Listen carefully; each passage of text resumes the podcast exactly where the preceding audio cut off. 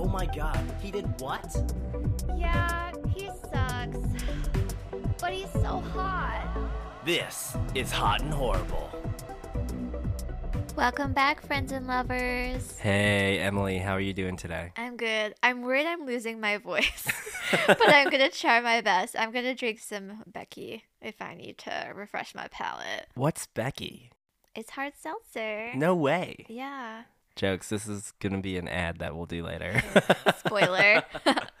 we just got a sponsor with Becky. You know, they are hard seltzers. I don't know why I can't say hard seltzer. That was a really weird thing, but I'm going to leave that in. But whatever. Hard seltzer that um they taste good. yeah. What did you do this week? Well, we had a really fun brunch uh Mhm. Saturday. Yesterday, yeah. Yeah, at Husk. Um loved the burger. I was kind of low key jealous of your burger. I loved mine, but I love a burger. But I was like, "Ugh, I get burgers so much. Well, you just I ordered like out. three sides. I ordered like all the sides, and I just ate a whole bunch of sides. But Husk is the only place where I've been where I've liked grits. So I was like, I have to get grits. You have But to. I wanted other stuff. I was hungry. But um the burger was definitely really good. And I don't regret it. Good. it was my first meal of the day. And it was like three o'clock, and I had been like intermittently fasting. Yeah. and so I was like so dead by that point. I was like, I just need food. a burger is the perfect cure for that. Yeah. Well, what's up with you? Um, today was my sweet dog Willow's fourth birthday. Happy birthday. I'm so sad that she's getting old, but she's still my little baby. Yeah. Do you know what's actually really funny? So in dog years, you know, when you turn four, it's like usually times seven. So she turned Uh-huh. 28 and you turned 28 recently. I yeah, I'm so we're kind of the same age right now. It varies though depending on the size of the dog. That's true. That's true. but I do feel like she is probably around my age right now. But in my mind, she is four years old, like a four-year-old toddler, like human. Like that's how I envision her. But she went down um, to where I went to college, Sewanee, to hike today with one of our friends, and she had a great time. That's so sweet. Yeah, She had a little bath. she was in the waterfalls. Yeah. Oh. Um, I'm excited because you are on your soapbox today. I feel like usually I'm on my soapbox. I know. I just have something. It's kind of funny because I've deleted all the dating apps, as Mhm. you might have known from we last yeah we talked we both have yeah Yeah. So um, I feel like there is a dating hierarchy. You know, mm-hmm. there are like people who do better, and there are people who do worse based on their race. mm-hmm. And so this is not something that I believe in. This is something that just I think society believes in. mm-hmm. And it can make it more difficult for people to date. mm-hmm. Proven by statistics, Yeah. as you mentioned It's- before we. it's factually evident Yeah. yeah Typically, there's like a hierarchy, there's a ladder where, like, I happen to be Asian and an Asian Mhm. man, and I happen to be placed at the very bottom, mm-hmm. along with who? I think like statistically black women and Asian men have the highest rates of being single. And I found that just, I mean, even dating app wise, like I might start a dating app at the same time as a friend who I would probably say, like, objectively would be the same attractiveness level. Mm-hmm. And it might be a difference of like, they might get like a 100 likes or, you know, likes back, mm-hmm. and I might get like 30 or 40. Mm-hmm. And it's not lack of photos or, you know, I've gotten a lot of feedback from like, I guess like Alex. Have you, you saw my profile at a point? Mhm. Yeah. So like nothing too terrible on mine. yeah, I would feel it's like not terrible at all. Yeah. That being said, I hope that changes one day. hmm I also think that like white men are the dominant part of our structure, right? Like we Mhm. talk about like hierarchies and we talk about systemic well not systemic but systems you know like white men are at the top okay Yeah. that's the easy way of saying it and they're supported by all of these systems and policies and cultural things so i i think that i could see how that would be the default for a lot of people like earlier you mentioned like black men being Mhm. toward the top and i think that that's it's complicated historically too because I think that there has been such a history of, of sexualizing the black body and especially like the black male body. Yeah. So I think that that could probably play a role in it, and that's not positive, right? that's not good. Um, but I can see how that would influence the data. Yeah. Yeah. I think it's also a thing where people assume there's a language barrier with Asian men. Oh, interesting. Where I know a lot of people are like, "Oh, I know you're from Hong Kong. Like, do you speak English or like do you have an Asian accent?" Okay. And it's like, "Oh, you know, no. Um, if you've heard me these past 16 weeks, you should know that I might not have an Asian accent." Also, it would be totally okay for you to have Yeah. an accent. Yeah. And I think that maybe just comes to down to like who you're around to, you know. yeah. Yeah. But I think it's also like even in Asian men in like entertainment, mm-hmm. before that um, Marvel movie that just came out, it was really hard to put your finger on like an Asian man who might be attractive. I see. Like more there was more of an image of a conventionally attractive. Yeah. Okay. That's interesting. Do you feel like there are places in the country where you would feel more accepted? That's so funny. I was looking at LA, Mm-hmm. but it's like crazy because well, LA is like super expensive yeah. anyways. But um there are pockets of America that Asian people are more popular and it's like not as Mhm. weird to see an Asian person. because like Mhm. Nashville is, um, I think the statistic right now is like three percent Asian. Okay. I know for the longest time, even like ten years ago or whatever, people would be like, "No way! Like you're an Asian person. Like what are you doing here? Like do you go to Mm. Vanderbilt?" Mhm. like you felt like you were being stereotyped a lot. A little bit, yeah. People were really surprised when I when I told them I went to Belmont. Yeah. I'm sure the dating thing makes you feel frustrated too because you have no control over that. Yeah, Right? It's like a systemic, it's cultural, it's racism, like it's it's all of that. So there's like nothing to do. Like it's not about you as an individual, right? It's about a system and a culture that is supporting that. Hmm And I also think that I think what you're what you're what I'm hearing you point to largely is our idea of what's attractive, hmm what's like conventionally attractive, which I think we are starting to be taught at a very young age, right? And I think that is shifting a little bit now. But think about when we were little, like we played with Barb, like I played with Barbies, right? Yeah, What did Barbie look like? What did Ken look like? They were both white when I was little. Barbie had huge tits, a tiny little waist, like legs for days. Like Ken looked like, you know, your all American white boy, football, all that deal. And I just like when we were little, that was like, this is what, this is what's beautiful. This is what's attractive. This is what you should aspire to. exactly. And and I think we're not saying that that's bad. We're just saying that you know, attractiveness comes in different forms. I'm saying that Right. is bad. Oh, you're saying that's a bad. Okay, sorry. I'm saying that's bad because I I think that us when we were little having those influences of like oh this white all American couple is the ideal and the ideal of beauty is racist okay. and that it's also just very it's a, it's a lot of it's a lot of this. Yeah. right? Like it's very limiting and it it fucked all of our body images up because of the expectations of how your body will look, like the washboard abs on Ken, like the uh, Barbie's you- Barbie is bigger and everything. Like there are a lot of different layers to it, but I do think it's also racist and a manifestation of systemic racism. For sure. Right?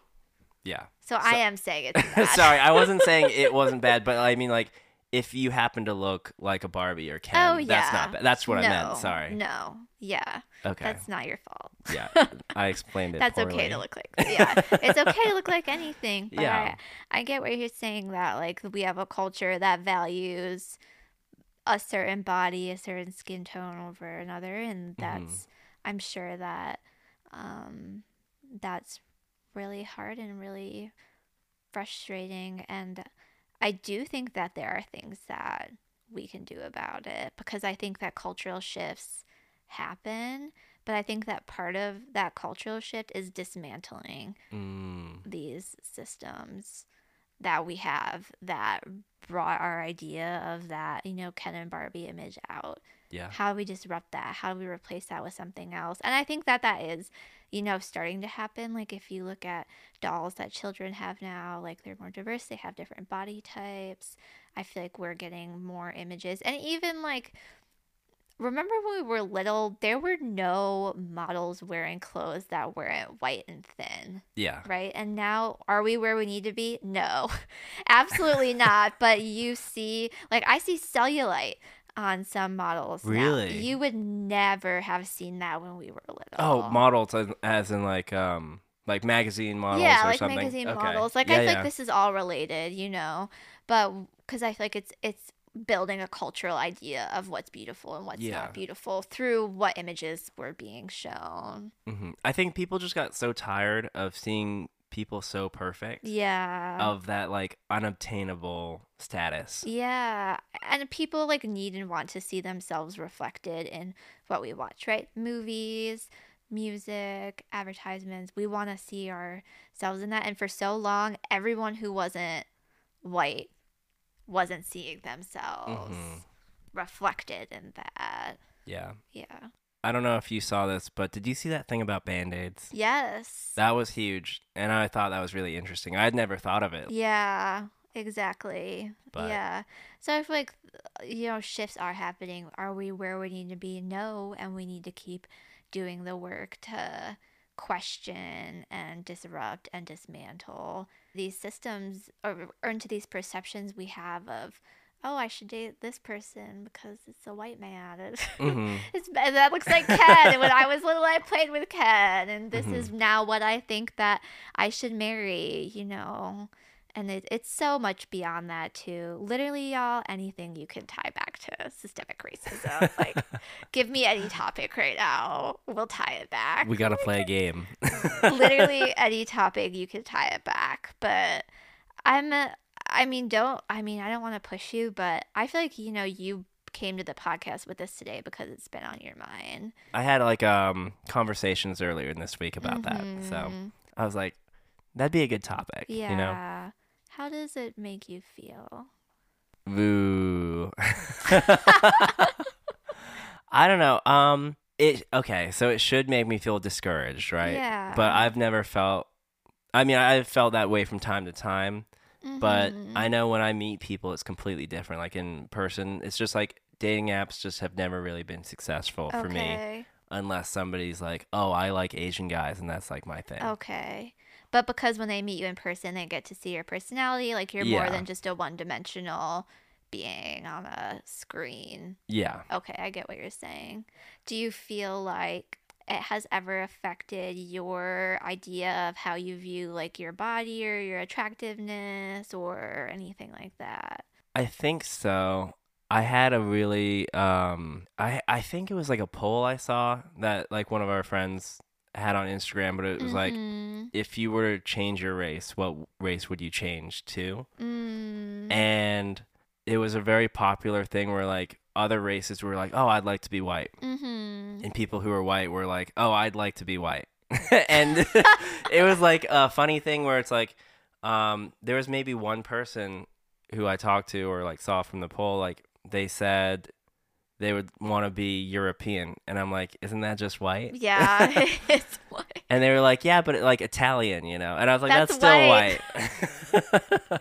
Oh gosh. so, I mean, you know, it's crazy to like hear different stories from different people, especially like Mhm. I talked to a few different people this week about like diversity and Mhm. um they felt the same way as like this is what society is like you know they don't believe it, it or they don't buy into it either but it's just Mhm. like what it what it has been building over these years yeah.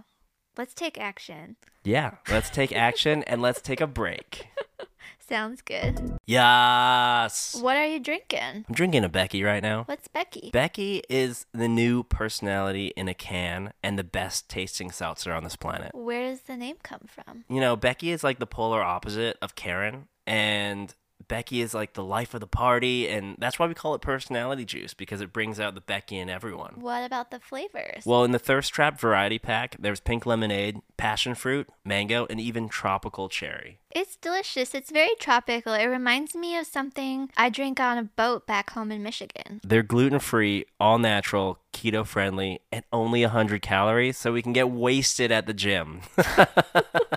Y'all, I don't recommend that. Be safe at the gym. Where can I buy them? For the lake, not the gym. They're being sold at Hampton Social, the Virgin Rooftop, Wendell Smith Liquor Store, and they're soon to be sold at the Nashville Sound Stadium. Can I follow Becky on social media? You can follow Becky at, at TasteBecky, and you can go to their website at tastebecky.com. All right, y'all, go buy some Becky for your hot girl summer.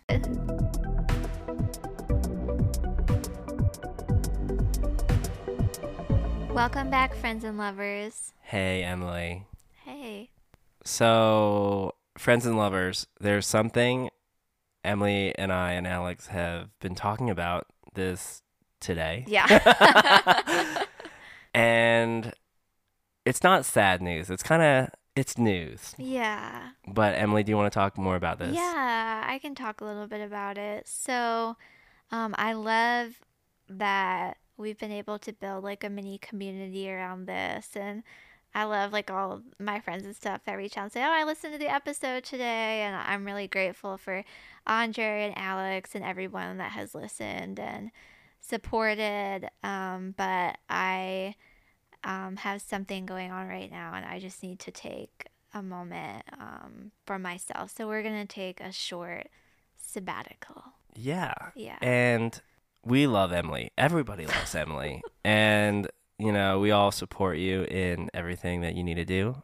And we will be back with Hot and Horrible when it's time. Yeah, I appreciate everyone so much, and thank you for being understanding. And uh, I have a real feeling that you'll hear from us before we're back in some way. You know, we'll keep you updated with the content and everything. Um, and I'm gonna work my life out. Yeah. and then we're gonna, yeah, we'll be back. Yeah. It's going to be great. And it might be in forms of, you know, the next few weeks you might hear stories from other people who have hot and horrible stories. And um, you might hear Alex, our producer, you know, talk about her life. And, you know, maybe I can be there too, but maybe just Alex. Who knows? But we'll figure out I something. am personally very supportive of an Alex episode I am too. because we have really bared our souls on this podcast. we have. It's And time for Alex to pony up. Oh, I know. The hot seat is coming, Alex. Yeah. But um yeah, we love you guys so much. All the friends and lovers, hmm you know, all the new people we've made connections with and how fast our podcast has grown too. hmm Yeah. Any last words for this time being, Emily? I'm Michelle. I'll see you on the other side. okay. Bye y'all. Bye, friends and lovers.